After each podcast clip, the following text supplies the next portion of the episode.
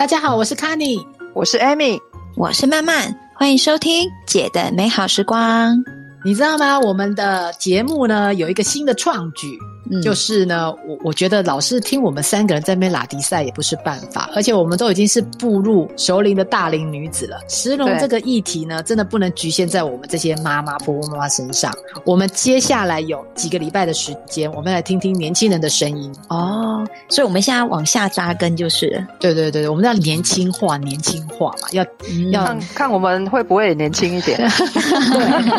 对，主要呢，我们讲了一百多集，对不对？虽然我们粉丝一直不停的增长中，但是我们要深入到别的领域去，年龄层啊，对，我们不能再一直在我们这个年龄层。嗯、我们今天要来介绍的那个特别来宾是绿涵跟瑞豪。我跟你讲，这瑞豪很厉害哦，他是马来西亚的侨生。哦，所以他讲话，他他讲话有一个特殊的口音，那声音非常好听，嗯、很有磁性。然后绿涵也是一个很、很博学多闻的小女生，我们来听听看他们怎么跟我们谈食农。哎，我觉得他们讲的很很精彩耶，真的。而且我好像听说他说要介绍马来西亚的特产。没错，就是那个我，我最喜欢的榴莲呢。哎呦，榴莲，榴莲呢？我跟你讲 呀，那个有些人很喜欢，有些人很不喜欢。我跟你讲，我我觉得我听到最最精彩的是啊，他居然把那个榴莲拿来比喻那个男女台湾的男女择偶标准啊？这怎么都加得起来？哎呀。然后你知道吗？那个调查里面居然说。呃，女生啊，她有调查二十岁、四十岁，要四十岁以上的嘛，哈。嗯。哇，居然我以为感情专一这个标准是一直会存在的，因为女生不是就希望男生表感情专一吗？结果居然到四十岁以上就不是了。真的？哎，对。但是我觉得，那就不是必备的标准。哎，但是我觉得你不能再剧透了。对啊，你再剧透下去，大家就又是我们的声音了。我觉得他们的分析真的很正确，而且会跌破大家的眼镜。我觉得我们一定要赶快把握时间，来听听看他们怎么说。嗯，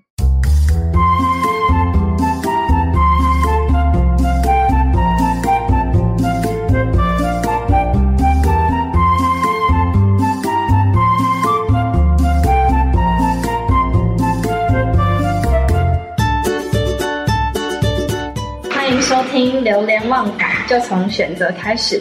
我是今天的主持人绿涵。然后我们今天邀请到了一个特别来宾，让我们欢迎瑞豪。Hello，大家好，我是瑞豪。哎，你还没有没有去过那个马来西亚吗？哎，没有哎。可是其实我一直蛮想去的，感觉马来西亚就是一个很热带的国家。对啊，最近就很多台湾人，尤其是台湾，就会比较想要去泰国啊，然后马来西亚去那边玩一下。你可以简单介绍一下你的家乡吗？哦，我是我是马来西亚一个叫做马六甲的地方，你有听过吗？马六甲是那个海峡吗？对对对对对，就是那个马六甲海峡。但我之前有提过一个很奇怪的叫法，就是他们会叫，不知道是台湾叫他们会叫叫成马六甲，就是麻烦的麻，然后马六甲，我就觉得就很奇怪，那个字就完全不是，其实它真正念法就是那个马，就是骑马的马，马六甲。对，它是一个很像是以前还有一个很漂亮的称呼叫做呃东南亚的一个小威尼斯，那它是靠近就是港口的城市嘛。大概十八世纪的时候，就很多葡萄牙人来，那时候就是全球航海时代的时候，就会有很多船只都会经过马六甲海峡，所以他们都会有机会的话，就会靠近那个港口那里。对，所以马马六甲是一个非常好让呃大船只啊。或者是一些战船停停在那里，然后，呃，提供一个补给的一个地方。所以马六甲海峡是当时候还蛮出名的一个地方啊，就是很多很多人都会在那里做商业活动啊，或者商业贸易。对，我自己还本身还蛮喜欢，对，食物也很好吃，非常好吃。哎，那你来台湾的时候，你有吃到一些台湾比较不一样的食物吗？最出名的应该就是那个臭豆腐了吧。当初我我来这里大概四年左右。我第一年，哎，我前三年好像就是没有直接，不太敢碰臭豆腐，因为我之前在，因为我是在我念台大，然后呃，台大公馆附近那里就有一间，就是呃，臭豆腐还蛮出名的一间店。那时候以前我因为工作关系就会蛮常经过那里，所以都会闻到那个臭豆腐的味道。那时候第一次闻的时候，他说哇，哇，真的味道有点不太行，就是超乎我一个想象。我没有实那么实体接触过臭豆腐这个它的味道，所以就想说那时候就不太还是不太敢吃。但是之后待待待在那里比较久的时候，就想说，因为毕竟我来那么久，我想说可以试试看一下。所以我就有一天就鼓起勇气，然后直接去那卖臭豆腐的那个档口那里吃。就想说，哎，其实味味道还蛮不错的。我想说，哎。就是还蛮特别的臭豆腐，对。那马来西亚有没有那种就是跟我们台湾臭豆腐一样，味道特别重，然后可能不是大家都能接受的食物啊？或者比较说不太有名的食物，我会先说不太不太有名，就是可能大家对它没有第一个认识，就是菠萝蜜。你有听过菠萝蜜吗？有，但我没吃过。它是甜甜会加在糖果上？它它像是甜甜的，就是它的果实可以像。像山竹这样，它可以一半一半，就是掰下来，它的果肉可以这样掰下来，然后脆脆的，它的味道也蛮重一下。另外一个比较有名，然后类似味道比较香味比较重的一个食物就是榴莲，你应该有听过榴莲吧？榴莲在台湾，对对对，榴莲应该在台湾还蛮有名的。对对对对，榴莲就是其中一个味道，就马来西亚呃蛮出名的一个水果，就是味道比较重。哦，但我完全不敢吃榴莲，我觉得榴莲很像。臭鸡蛋味道就是很臭很臭，但是这感觉也是，就是有些人很喜欢，有些人很不喜欢。就是像我阿妈，她就超级喜欢吃榴莲。然后我前阵子才去他家吃了那个猫山王榴莲，我就觉得哦，那味道真的超级臭。可是它跟一般榴莲味道吃起来其实又有点不一样，因为它的臭它又是另外一种等级的臭。我觉得就是跟一般我平常在那种市场买到的榴莲，它味道跟香气就是完全不一样。就是猫山王那种特别有，就是金贵的味道嘛。就喜欢的人，因为香味这种东西就跟味道一样，就喜欢的人喜欢，不喜欢的人不喜欢，就就像择偶一样，就是它是一个蛮主观的事情。男生女生对择偶标准的条件其实相差蛮多的。网络上就有一个很有人气的 YouTuber 叫蔡阿嘎，觉得他很有，我有听过蔡阿嘎，然后他就有去路边街访，然后有发一些表单这样。然后他就公开了台湾人的理想配偶条件调查结果，他总共分析了大概七万笔资料，然后整理出了一些台湾人的理想配偶条件。然后呢，就发现说，哎，台湾人的择偶标准会依照性别跟年龄有有一些差异。然后他就将受访者的年龄层呢，就分为二十岁以下。二十一岁到四十岁跟四十岁以上，就列出三个阶级这样，然后他就总共列出了二十项条件，然后让受访者参考，然后你就可以选你对哪几个比较在意这样，然后选项呢就包括可能长相好啊、身材好啊、脾气好、学历好、人缘好这种，然后就是也是普遍人大家比较在意的。然后也有一些可能爱护动物、房事和谐、感情专一这种比较特殊的条件，嗯，然后也有可能开朗幽默啊、温柔体贴、不烟不酒、有车有房有存款，比较物质上的条件这样，然后就是让大家进行勾选，然后结果就发现呢，二十岁以下的男性跟二十一岁到四十岁的男性都对感情专一就是非常在意。但四十岁以上就已经可能不对感情专一这部分那么在意，转而是他们就认为，就是理想的配偶应该是要脾气好，可能应该是比较能够一起共同生活吧，就是他们可能是比较长久的打算。但是女性的话呢，二十岁以下也是对感情专一很在意，但二十一到四十岁就产生了一些变化。他们对有没有责任感这件事开始看得比较重，然后四十岁以上也是相同结果，就可以看出女性可能在你超脱二十岁之后，就可能想法会有一些改变嘛。他们可能就觉得男性就是配偶，他们可能要承担一些比较多的责任，就是可能自己会比较就不用那么辛苦这样。其实我觉得，呃，女生对于女生方面，呃，年龄或者是青春是一个还蛮重要的，在他们。那么长的人生中，就是很重要的一个感情上的条件嘛。然后从这个结果，我们也可以看到，就是排在第二名的，对二十岁以下男性，第二名重要的是脾气好。然后对二十一到四十岁的男性的话，是要尊重对方的生活方式。感觉是在这个区间内，两个人会想要一起开始共同试试看一起生活吧。所以可能就是想要就是生活可以比较和谐这样。对对对对，差不多是这样。在四十岁以上，他们也是希望能够。就是彼此能够尊重彼此的生活方式，但在女性的话呢，二十岁以下的第二名就是有责任感，就是可以看出责任感对女生来说超级重要。就是不论是哪一个年龄层，她都是排在一二名的。然后二十一到四十岁就是希望感情能够专一，四十岁以上呢，她就希望她的配偶能够工作稳定。然后这是一个蛮特别的现象，因为在其他年龄层的女性前三名都没有出现工作稳定这个选项，就是可能感觉四十岁之后要成家，就会对工作有比较多的要求吧。对，对，因为毕竟你不会想要把一个，你不会想要把你的背后给一个不是很可靠的人嘛，是不是？对，如果是对男生来讲，同样也是这样的一个情况。如果对对于我来说啦，我觉得他调查出来一些结果就还蛮接近现实的吧。对，嗯，我也觉得蛮符合现实状况的。然后二十岁以下男性的第三名是长相好。但我觉得这其实蛮正常，因为感觉就是二十岁以下比较年轻人，就是对于配偶的外在条件比较在乎，就是可能对于长得好不好看啊，然后会不会打扮什么，我觉得很在意。可是，在女性的方面呢，就是不论是哪个年龄层，第三名都是脾气好，就是感觉女生对脾气啊、责任感这种内在条件就比较在乎，就是可能对长相好并没有那么要求这样。这也可以讲说，哎呀，男生就毕竟都是用下半身思考。的深度，对对对，所以长相好，可能对于男生来说是算是一个，不要说你什么颜呃呃外表主义还是什么颜值控之类，我觉得长相好像应该算是一个基本上的条件吧。对于我来讲的话，然后在第四名的部分的话，就是每个年龄层男性都希望另一半能够温柔体贴，然后至于女性的话。二十一岁以下女性是也是希望另外一半能够温柔体贴，但是二十一岁到四十岁就是希望他能工作稳定，然后四十岁以上的话则会希望他感情专一。就感觉就是二十岁以下的女性跟二十一到四十岁跟四十岁以上的女性，她们的排序感觉有点颠倒过来呀，就是要求的东西感觉会有点不太一样。因为毕竟女生靠后期方面的话，就会。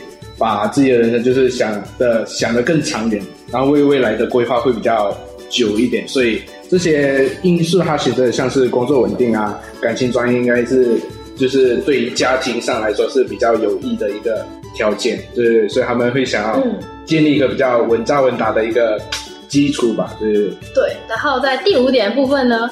二十岁以下男性就希望能够孝顺双方长辈，二十一到四十岁跟四十岁以上男性都希望另外一半能够长相好。然后在女性的部分呢，二十岁以下的第五名只是希望他能够尊重对方的生活方式，然后二十一到四十岁也是希望对方能够尊重自己的生活方式。然后四十岁以上呢，就出现了一个比较特别的项目，就是希望对方有房有车有存款。感觉就是在这种比较迈入中年期的时候嘛，就是或者是结婚之后，就还是希望有一点经济基础，就可能爱情跟面包，他们对面包会比较看重这样。总结这个 YouTuber 的统计结果归纳的话，就是不分年龄层的男性都会希望另一半的脾气是好的，然后长相好也是一个蛮重要的考量，就是不管哪一个年龄层，他们都会有。这一点都有在排行表里面，然后温柔体贴也是男性非常在乎的。但女性在乎的点呢，比较像是脾气好啊、感情专一跟有责任感。所以感觉男女之间在意的东西就有一点差别。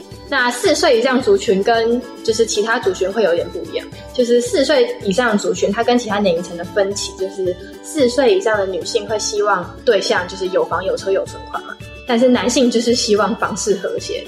根据刚的结果呢，我们两个现在来做一个小调查，就是我有列出几个外在跟内在的条件，然后就是我们两个要分别对它评分这样。然后评分的环节是满分总共是一百分，然后外在跟内在总共有十个项目，然后每个项目没有没有说一定要几分，就是不一定都是十分下去分，就是你也可以比如说长相就零点五吗？还是零点一也行啊？也行啊，反正就是看你觉得重要程度。比如说，你觉得长相就是最重要的，一百分也可以，或是你要就是平均分下去也可以。那外在条件的话，我把它分成长相、身材，然后家庭背景、财力跟学历。内在条件的话，就是分成脾气、品格、价值观、兴趣跟孝顺父母。然后，因为就是我们两个现在就是一男一女嘛，就可以看一下彼此的差异这样。嗯、好，那我们来做个小调查。好，来看一下哈。那我会先从就是价值观开始看吧。这样，因为我自己自己本身还蛮看重三观合不合的。因为三观合不合，其实对不管你到了哪一个年龄层的话，这它这它也是一个非常重要的一个因素，这影响到你在一起生活啊。或是呃考虑事情的一些态度啊，或者是想法，所以我觉得价值观对我来说还蛮相当重要的。这这个部分我会给三十分。那、啊、你？我的话，我也会给三十分。就是我觉得价值观是最重要的，因为两个人要走长远的话，就是彼此的价值观是要比较相近的。就是不然，如果连价值观这都不一样的话，感觉很难走长远，就一下就会一直因为某件事情吵架，而且。价值观可能就是从小到大的一个环境跟家庭的洗礼嘛，就是你也没有办法就马上为一件事情改变，就它不是生活习惯。所以我觉得这这部分我还蛮看重，哎，就你的想法跟我一样，还不错哎。那你第二名会？第二名的话，我会我觉得我会选脾气，因为脾气脾气的话，我会给大概十分左右吧。我觉得脾我就对脾气来说。呃，其实我哥脾气不是很好，所以他在家的时候，有时候我会觉得有点不耐烦，说什么的东西。所以我觉得我还蛮看好脾气，因为脾气的话也是影响到你生活在一起生活的一个重要的因素。所以如果你你的另一半脾气不好啊，每次回到家啊，还有还还有那边就是乱生脾气，或是因为一些小的事物而闹脾气之类，我会觉得哦好烦哦。所以我还蛮看重这对方脾气好不好的这一点。那、你呢？哦，我也是脾气很重要，我脾气给二十分，就是我的价值观跟脾气就一占一半。因为我觉得脾气就是感觉就是有点像是一个人的修养吧，就是可能要能够控制自己脾气，他才能够比较有就能控制自己的生活。因为我觉得如果很容易因为自己的情绪不好，然后就去影响到别人，或者是想要对别人发脾气，就是我可能不太能够忍受这件事。因为我觉得，就是每个人都有自己的情绪嘛，就你怎么可以因为自己一时的可能不开心，就想要把就是这个情绪加注在别人身上，就很讨厌把自己的情绪转嫁给别人的人。就是我觉得有一个好的脾气是非常非常重要的。就就像你讲，就是可能回家，然后你看到一个人他心情不好，然后他就对你发脾气，我觉得很傻眼。对啊，你都工作那么累啊，回去然后还在闹脾气，就觉得有点就是很无理取闹，觉得哎。好烦哦，又那么累了，然后要面对这个不稳定的生物，所以有时候都会很烦，对吧？对，所以对我来说，价值观跟脾气占了一半。那接下来我看的话，我会我会先，然后我会再看品格吧。对，品格，品格其实我也还好，但是我觉得我看待品格，就好像看待脾气或者是看待价值观方面，应该是这三个应该会同步一起看。所以，所以品格在在。对我的方面来说，其实算是蛮重要。我给十分。哎，我品格也给十分，就是它是仅次于脾气的下一个。因为品格的话，不知道感觉有一个一个人的品格也蛮重要的。品格可能可以分很多个阶段吧，但就是我选这个的原因是，我会蛮希望我另一半是一个算是善良的人嘛。就是可能我本身也会觉得，就是这世界上有很多角落可能需要一些人文关怀。那如果他只在乎利益的话，可能就会跟我有点。不是很合，就是品格，嗯、一个好的品格，感觉就是可以关怀他身边很多人，对之类的。下一个我会再看兴趣，因为我自己本身有一些小兴趣啊，像是什么打球啊，或者是喜欢听的一些乐团啊，就像我我最喜欢的就是那个，我最喜欢听的乐团就是那个 Coldplay，就最近在。高雄有开演唱会那个，你有听过吗？我是没有听过，但是我知道。对，你知道，对对对，还蛮还蛮有名。我想说，如果可以找到另一半也喜欢跟我一样的天团，我觉得，哎，我们可以聊很多话题啊，或者是我想说有那种一起喜欢上一个东西的那种感觉，我觉得这样还蛮不错的。但我跟你完全不一样，就是我兴趣这方面我给零分，就其实我不是很在乎对方的兴趣什么，嗯、不是我不在乎他的兴趣，是我觉得他不管有什么样的兴趣。就是我都可以理解，就是可能比如说他今天很喜欢听听团之类的，可是可能这跟我平常兴趣不一样，那我可能会学着去跟他一起去做这件事，或者是他可以找他志同道合的朋友。就是我不会希望我另一半一定要陪我去做可能我有兴趣的事，因为我也有自己的朋友跟自己的生活圈嘛。我会觉得如果两个人在一起，还是要维持自己的生活，因为就是比如说我可能很喜欢做甜点好了，那我会有一起做甜点的朋友。那他们可能就会比较懂这件事情，就我也不需要花那么多精力去可能说服我另一半，或是跟他介绍这个东西有多么多么好，然后他可能也没有那么想要参与这样，所以我不会想说一定另一半要跟我有一样的兴趣。我觉得你这样的想法好，就是各自独立，但是相互依存的一个关系嘛。就其实我也没有到想说，就是一定要逼他跟我一起喜欢上一个东西这样。我想说，如果这一部分可以一起喜欢是更好，对，这样。然后接下来的话，我会再看。呃，刚刚不是有说就是男生下半身 思考之路吗？接下来我会再看长相，对对对，长相对我来说就算是呃蛮基本的一个条件嘛，就是看对不对上胃口了，对对对，就仅此仅此而已，就是只要入得了你的眼，对对对对，差不多是这样，没错。啊你？但我觉得我对长相没有特别要求，就虽然会有理想型，就可能会。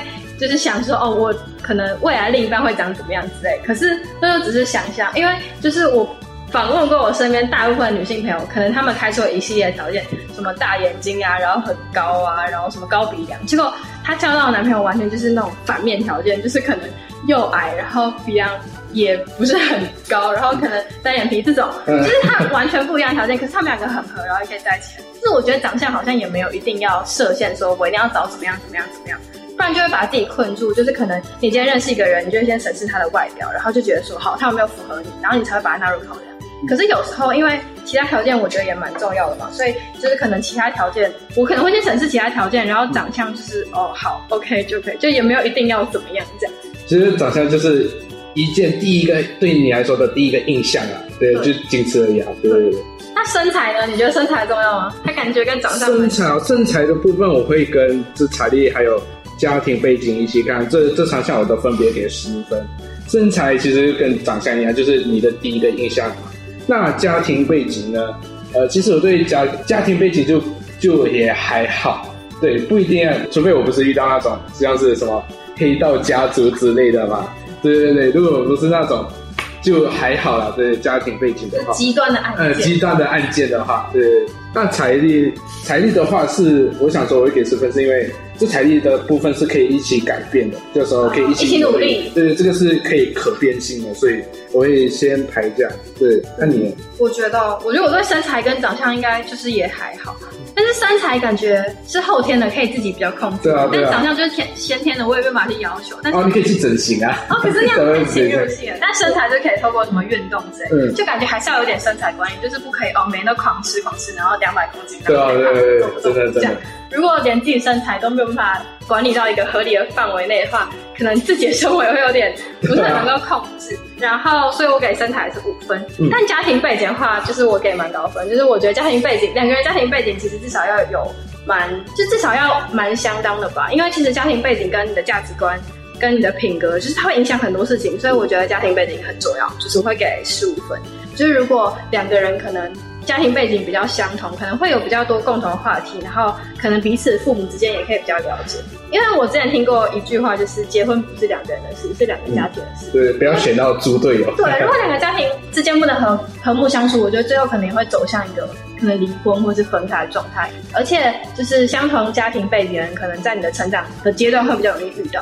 就你也很难突然遇到一个家庭背景跟你落差非常非常大的那种。就可能如果你今天都是一个正派人士，然后突然你要认识一个什么黑大黑道的儿子，其实也是蛮困难的。对啊。所以我觉得这蛮重要的。然后财力的话，我也给五分，因为我觉得财力跟家庭背景有关吧，就是感觉是两个人要能够。就是互相是要能够平衡的嘛，就不然一方很强势，就可能他太有钱，然后另一方可能很弱势，就可能也会造成之后的一些不和谐。就是我觉得两个人可能相处之道，可能还是要建筑在可能财力可能比较均等的状况下，不然就会有话语权大小问题。对啊，毕竟我们不像什么那些偶像剧，想说什么富二代可以遇到那些什么丑小鸭，呃，丑小鸭之类，对，直接直接整个剧情大变，对，就还蛮贴近现实。那最后一项的话，我会在就是最看那个学历，学历的部分我会给零分。我就想说，我其实我的要求就还好，就不要太笨就好，对对，只要有对学历应该方面就还好，就不要太笨了，对。我学历的话是给五分，就是我会希望他至少有一定的上进心，然后当然也会希望他能够跟我一样好。哦，跟你一样哦。没有啊，反正就是至少学业也是有某些程度的反映一个人的可能努力程度，或者是他上进程度吧。嗯、所以我会希望他学业至少有一定的水准，就不要可能哦完全摆烂之类的。但当然，如果他有自己很喜欢的事情，比如说他是个炒股达人之类的话，那也可以啊。反正就是我觉得至少要知道自己在做什么，然后有自己的就是企图跟未来规划这样。也是啊，也是啊，没有错。那孝顺父母呢？你觉得孝顺父母真的重要吗？哎、欸，孝顺父母其实这方面我也只给十分而已，因为我觉得不是每一个家庭的关系，就是儿女啊，或者是跟父母之间的关系都很好，或是有一些家庭上的因素，我觉得。孝顺父母要看你遇到什怎样的人，我会再去判断。对对对，因为有些人，就是他跟他妈就一直闹不和，感觉这样讲有点政治不正确。我觉得也没有错啊，就可能有些他父母没有抚养他，我觉得他也不能反过来要求。对对对对对，父母也会要求他要孝顺，但我会给孝顺父母五分，就我没有应该说孝顺父母要看是哪个面向嘛，是孝顺自己的父母还是对方的父母？就是有些另一半会觉得说，哦，你要孝顺我的父母，但其实我觉得。这有点争议性吗？就是因为那是对方父母，好像也没有，就是他你好像也对他没有责任这样，嗯、所以我觉得也不一定要就是情绪勒索或绑架对方，一定要对自己的父母有所付出，或是一定要很孝顺这样。所以，但我觉得孝顺自己的父母是还算是一件蛮应该的事，因为毕竟父母养育你嘛。对。如果有这个前提的话，那就是应该要怎么说？就是我希望另外一半不要跟父母是交恶的。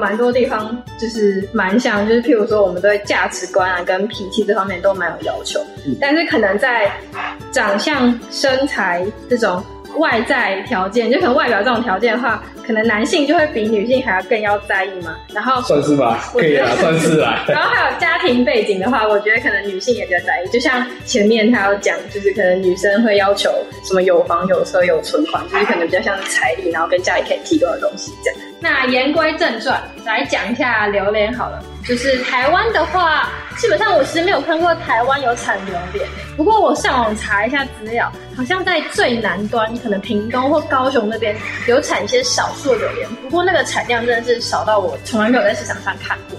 我觉得可能是因为榴莲它对环境要求比较高吧，可能它需要比较热带。可是台湾其实也没有那么热，所以台湾的榴莲呢，最主要还是靠进口为主。进口国应该就是泰国跟你的马来西亚。那马来西亚的榴莲，它的产地大概在哪？呃，要讲产地的话，南部就是柔佛州那里，就是靠近新加坡的一个地方，对，那里会产的会比较多。那另外会有就是另外两个地方，一个是吉兰丹，就类似它的位置类似在现在的台中一样，就是它是呃猫山王的产地。然后另外一个地方就是槟城，你有听过槟城吗？有，是很有名，很多人会去那里玩。对对，它就像是小小台北吧，就是它算是马来西亚一个蛮蛮有名的一个城市，对不对？那你就会出产一些像是红虾啊，还是葫芦，或者是黑刺等的一些比较好的品质一些榴莲，对对对。因为毕竟马来西亚的水土会比较适合榴莲的生长地带，因为马来西亚毕竟是在那个呃热带雨林气候区嘛。所以热带雨林气候区，它就有一个特点，就是高温多雨，就是全年一直下，一直下，一直下，但也不会到一次下很多的那种，就是水量也要，也是一个水量也是榴莲生长呃蛮在意的一个其中一个环境条件。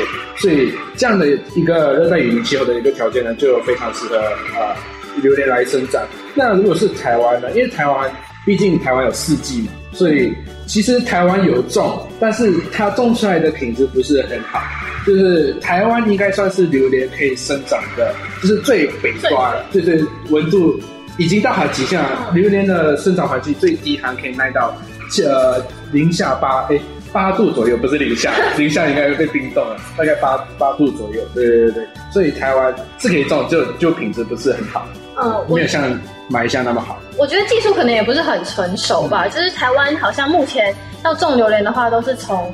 可能新加坡或者是东南亚那边过来嫁接的，然后种的人跟有的技术还有这些知识水准，可能也没有马来西亚好，所以可能种出来的榴莲，然后单价又高，因为台湾人力比较贵嘛，然后又不是很会种，所以可能比较属于试验型的阶段。可能之后看看未来有没有机会吧，毕竟全球暖化，对啊，越来越热，难讲难说，等下台湾就变成热带雨林气候。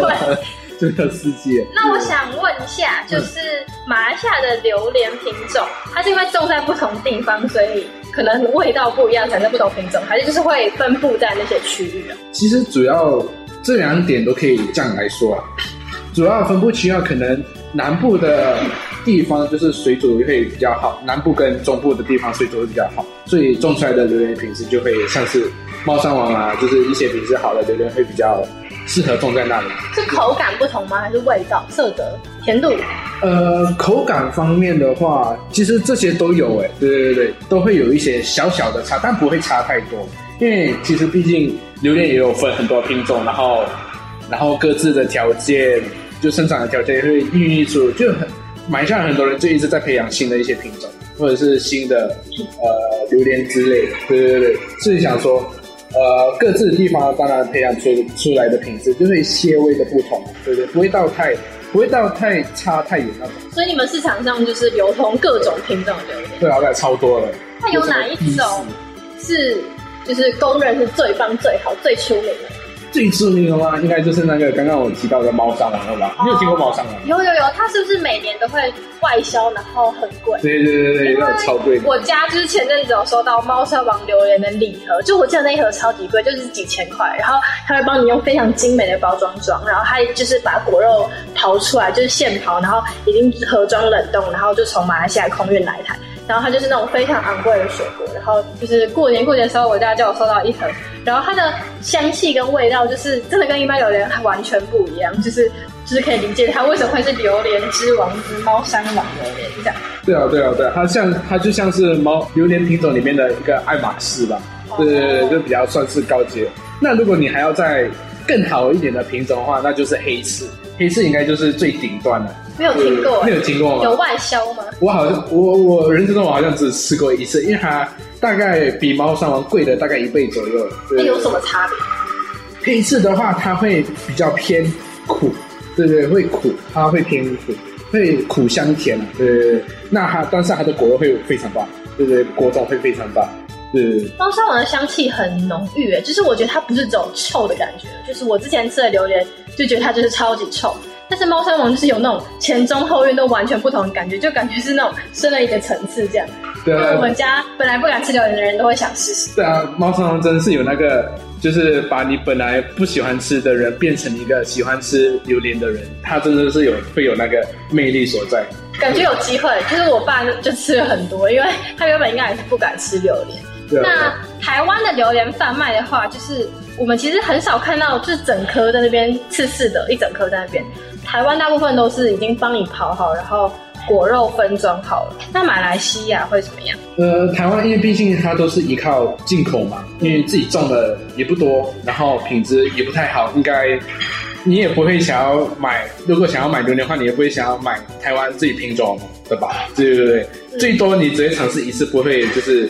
做一个忠实顾客，就会之后一直买台湾榴莲。对，只会抢尝。因为对啊，就台湾就不出名榴莲啦，当然就不会买台湾品种的榴莲。对，如果在马来西亚呢，呃，多数的榴莲贩卖就是以摊摊位摆一整颗。对，就是比如说你在高速公路旁边，如果有靠里面有靠近森林的话，就或者是榴莲园的话，就会有当地的一些呃拥有榴莲园的一些园主呢，就是会在那里摆摊。然后摆摆着他那些已经刚下跌或是成熟的一些榴莲，直接在高高高速公路那里直接卖，对，都是整颗整颗的，对，但也有那种，马来西亚也有卖那种呃包装式的榴莲。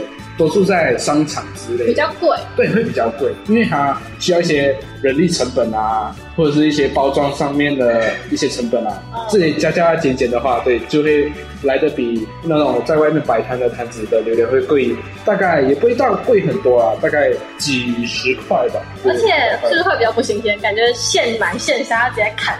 然后扒开会比较好吃，会吗？对啊，呃，看，我觉得这要看个人，有些人就比较喜欢那种，呃，从果从它整颗的果实里面直接拿出来的那种，呃，体验啊，或者是开榴莲的那种，呃，体验之类的。香味会不会比较不一样？是可不可以发酵，或者有沉淀，就是放越久越香这种不同。哎，真的真的，因为我我们家全家人都很喜欢吃榴莲，嗯，那我们在我爸在开榴莲之前，都会有一个叫做。秘密仪式吗？就是就是一个小动作，就他还会把榴莲就是往地上甩。他说他说我第一次看的时候我就觉得很奇怪，我说爸你你干嘛？然后干这榴莲很贵，然后你把把它往地上甩，这样它里面的肉不会掉。他说哦，这是要把它里面的香气给就是给逼出来，对，逼出来，对对对对。尤其是像毛小王这种榴莲，它更需要这种往地下甩的一个动作，对它的香气才会一时间这样爆发出来，这样。对。哦，我有看过别人说，就买榴莲很像在开盲盒，因为就不知道它里面的果肉有几瓣之类的，就是等到你打开的时候才会知道。就是我有看过网络上，就是有人买榴莲，就是老板跟他说哦很甜啊，很多瓣，就没想到打开基本上里面就没有什么果肉。然后近期网络有流传那种用 X 光扫过看榴莲到底是几瓣。X 光哦，直接扫啊！很夸张哎。它比较像是那种开玩笑啊，但是选榴莲是不是也是需要去比较有层次的摊子，不然就会讲，就会遇到刚那种情况，就没什么肉这样。我觉得是，如果说老实的话，是真的啦。就是如果你真的要买好的榴莲，你就要是最好。如果你来马来西的话，如果台湾的朋友你们想要来马来西亚买榴莲的话，最好是有朋友啊，或者是。呃，一些认识的一些，或者是你之前有来过马来西亚，或者是你已经熟知当地呃的一些榴莲贩卖的门路的话，会比较好。因为毕竟台湾来到马来西亚的人都是游客嘛，啊，当然我们这里肯定是杀游客的，对，就是哦，对，就杀价，就是给你一些。你不知道，因为你资讯不多啊，嗯、所以就给你一些品质不是很有保证的榴莲，然后就这样骗你的钱之类的。所以想说，如果真的要买好的榴莲的话，门路是很重要的。对。哦，那榴莲有产季吗？就是可能什么时候买会好吃？比较丢席，就台湾会这样讲。丢席吗？嗯。产季的话，大概是像台湾的夏天左右吧。夏天是几月到几月？嗯。因为台湾夏天六到八。六到八啊，类似这样的一个季节，对对对。它是要雨多才会。比较好，嗯，对对，雨都会比较水煮比较好嘛，哦、对对对，水煮比较保湿。对，那如果不是产季的话，可能就是会比较冷冻，或是味色香味没那么好。对，完全是一个天差地别的一个感觉，对，而且你价钱会贵一倍左右，因为毕竟不是在产季产出的榴莲嘛，我觉得跟台湾的一些草莓一样嘛，也是看，哦、对，也是看产季啊，对啊对啊，像樱桃啊，嗯、也是看产季，就是买水果还是要在对的季节。对对对，在对的季节买比较好，还有对的门路。对。哦，那所以你们路上榴莲产季的时候，是会看到路上路边都是堆满榴莲。对啊，对啊，我觉得这是还蛮壮观的一个场面。这之后大家如果有兴趣或是有时间的话，可以尽量在夏天，如果想要吃榴莲，想要品尝榴莲的话，可以在夏天左右的时间来买一下旅游。那你就看到一个非常漂亮，就是很奇怪的，就大家都在摆摊，然后卖榴莲这样，我觉得还蛮壮观。哦，那我想分享一下，就是我之前有看过吃货好好吗？他就有分享他去猫山王榴莲吃到饱，然后他是总共是付了八百块，然后他说其实只要吃半颗就回本，然后他就是可以选你要是冷冻的或是现脱的。其实我觉得他吃到饱其实应该都会赚吧，因为榴莲饱足感还蛮还蛮多的，对，就是你吃了大概。半颗左右，你就大概已经等相等于一餐左右了，对，嗯，所以他这些人做这些商业模式，就是吃到猫山王榴莲吃到饱，已经应该有仔细算过了，对，我觉得大概人可以吃多少。然后我看那个影片，他还有提到，就是马来西亚榴莲有很多品种，就是不管是甜的、啊、苦的、啊，都是有各种口味这样。然后大部分的人都会从浅吃到深的，就是浅比较。味道没有那么浓郁的，吃到重口味的，就是顶级的榴莲，像是猫山王啊、黑刺这种比较浓郁的，会放在比较后面吃，就可能味道不会盖过去前面的榴莲这样。那你有吃过，就是味道特别重吗？呃，我们家每次买榴莲的话，都只吃猫山王，对对，哦、因为我们家有一个观念，没有啦，不是。我们这里一个观念就是说，呃，要吃的话就吃最好的嘛，就是就不用去吃，而且就是比较呃比较低，不吃便宜货。哦啊，对对对对，类似可以这样讲，对，不吃便宜货。那就是像是台湾啊，就台湾，比如说每次中秋节我们都会买那种文旦，嗯，或者柚子，然后我们都会买那种老树，就是老张，就是比较老的树，就是比较有品质保证，然后它就特别甜、特别香、特别好吃。对啊，对啊，对啊。马来西亚榴莲也有吃那种比较老字号，然后老树榴莲这种味道会特别美味。对，就像猫山王这种嘛，就是它。老树的话，就它的层次就会更高，浓更浓郁更香，更浓郁更香，对，没错。营养价值最高啊，是猫山王吗？呃，猫山王的话，营养价值大概就应该就还好，榴莲毕竟他们说是上火的一个食物，哦、对果实嘛，对。想说，如果营养价值啊，其实我们在吃榴莲没有没有看所谓的营养价值，我想说好吃就好，好吃就好。我觉得吃榴莲不是吃它的营养价值吧，哦，是它的色香味。像它不像苹果啊，或者是柳橙、柳丁，或者是一些比较呃怎么说保养保养身体水果，它不是，我觉得它不是那种类。哦，了解。那聊了这么多榴莲的正事，那榴莲有没有什么有趣的话题之类的？有那有趣话题吗？哎，那那之前，呃，马来西亚有上演一部电影叫做《呃老师嫁老大》，对不对？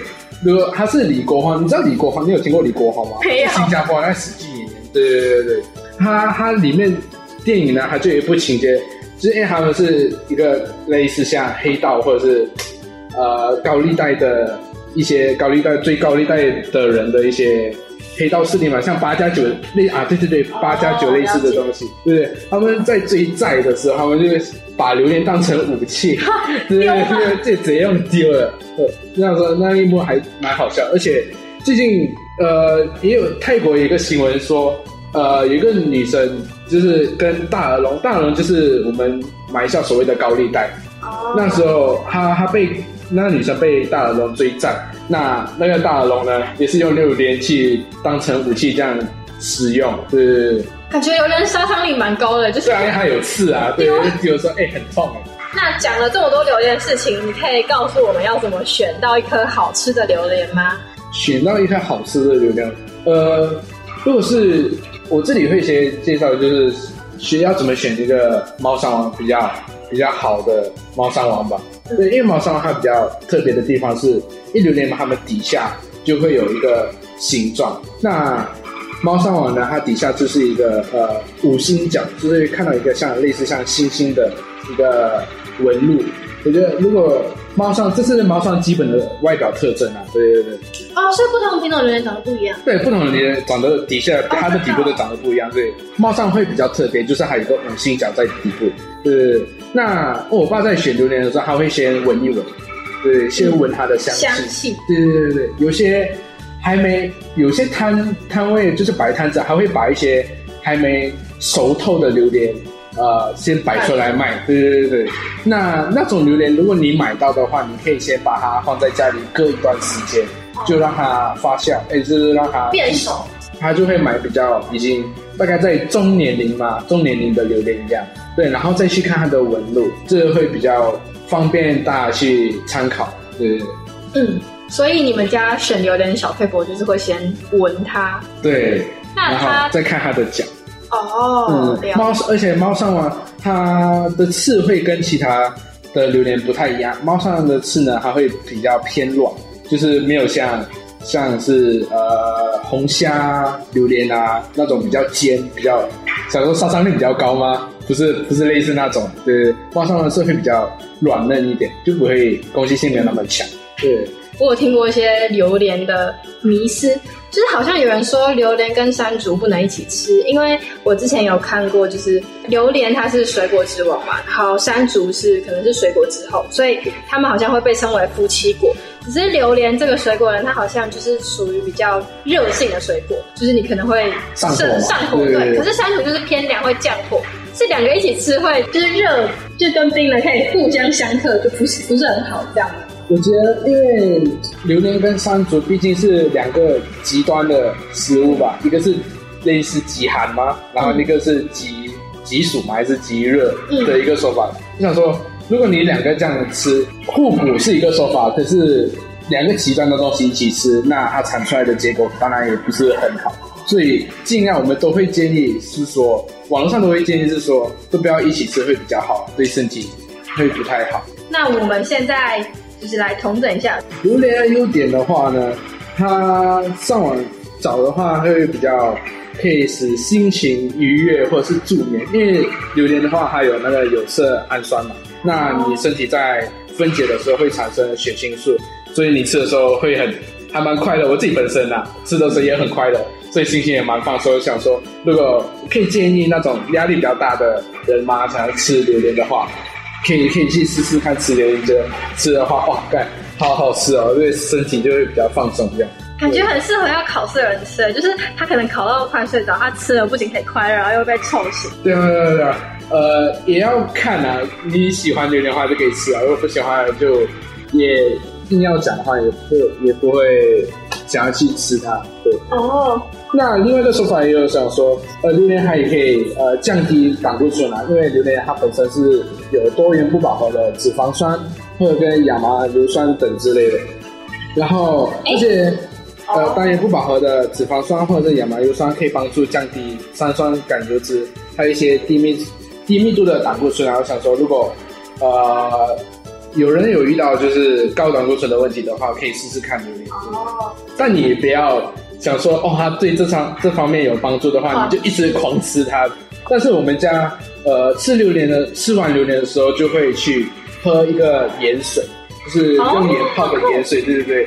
而且我爸是说，你要用那个呃榴莲的壳，吃完了不是有那个榴莲的壳吗？嗯，对对，去泡盐水，就是在里面装一一小杯的盐水的量嘛，然后这样子直接拿来喝，这样会帮有帮助，就是降火。对对对，因为盐盐水毕竟有调节身体体温的一些功能嘛，所以你吃大吃完榴莲的时候可以考虑一下。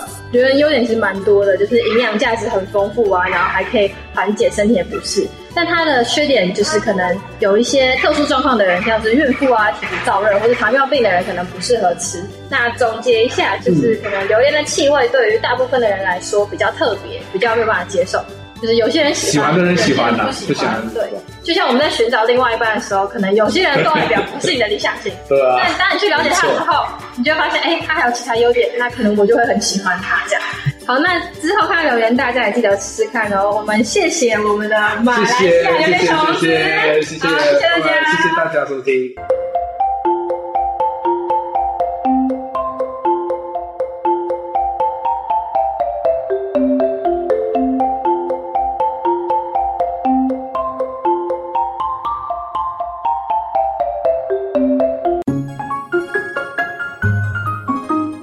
我都忘记我年轻的时候怎么择偶了呢？听他们这样讲，我真的让我想到，对对对对对，我当时是真的是这样子的决定，是不是？果然年轻人讲的就是不一样，真的。对，好，不要再怀念了，我们赶快去买榴莲。好，对对对，这比较重要。真的，没有机会，我们没有机会再择偶了，但是我们有机会现在开始机会吃榴莲，对，吃榴莲。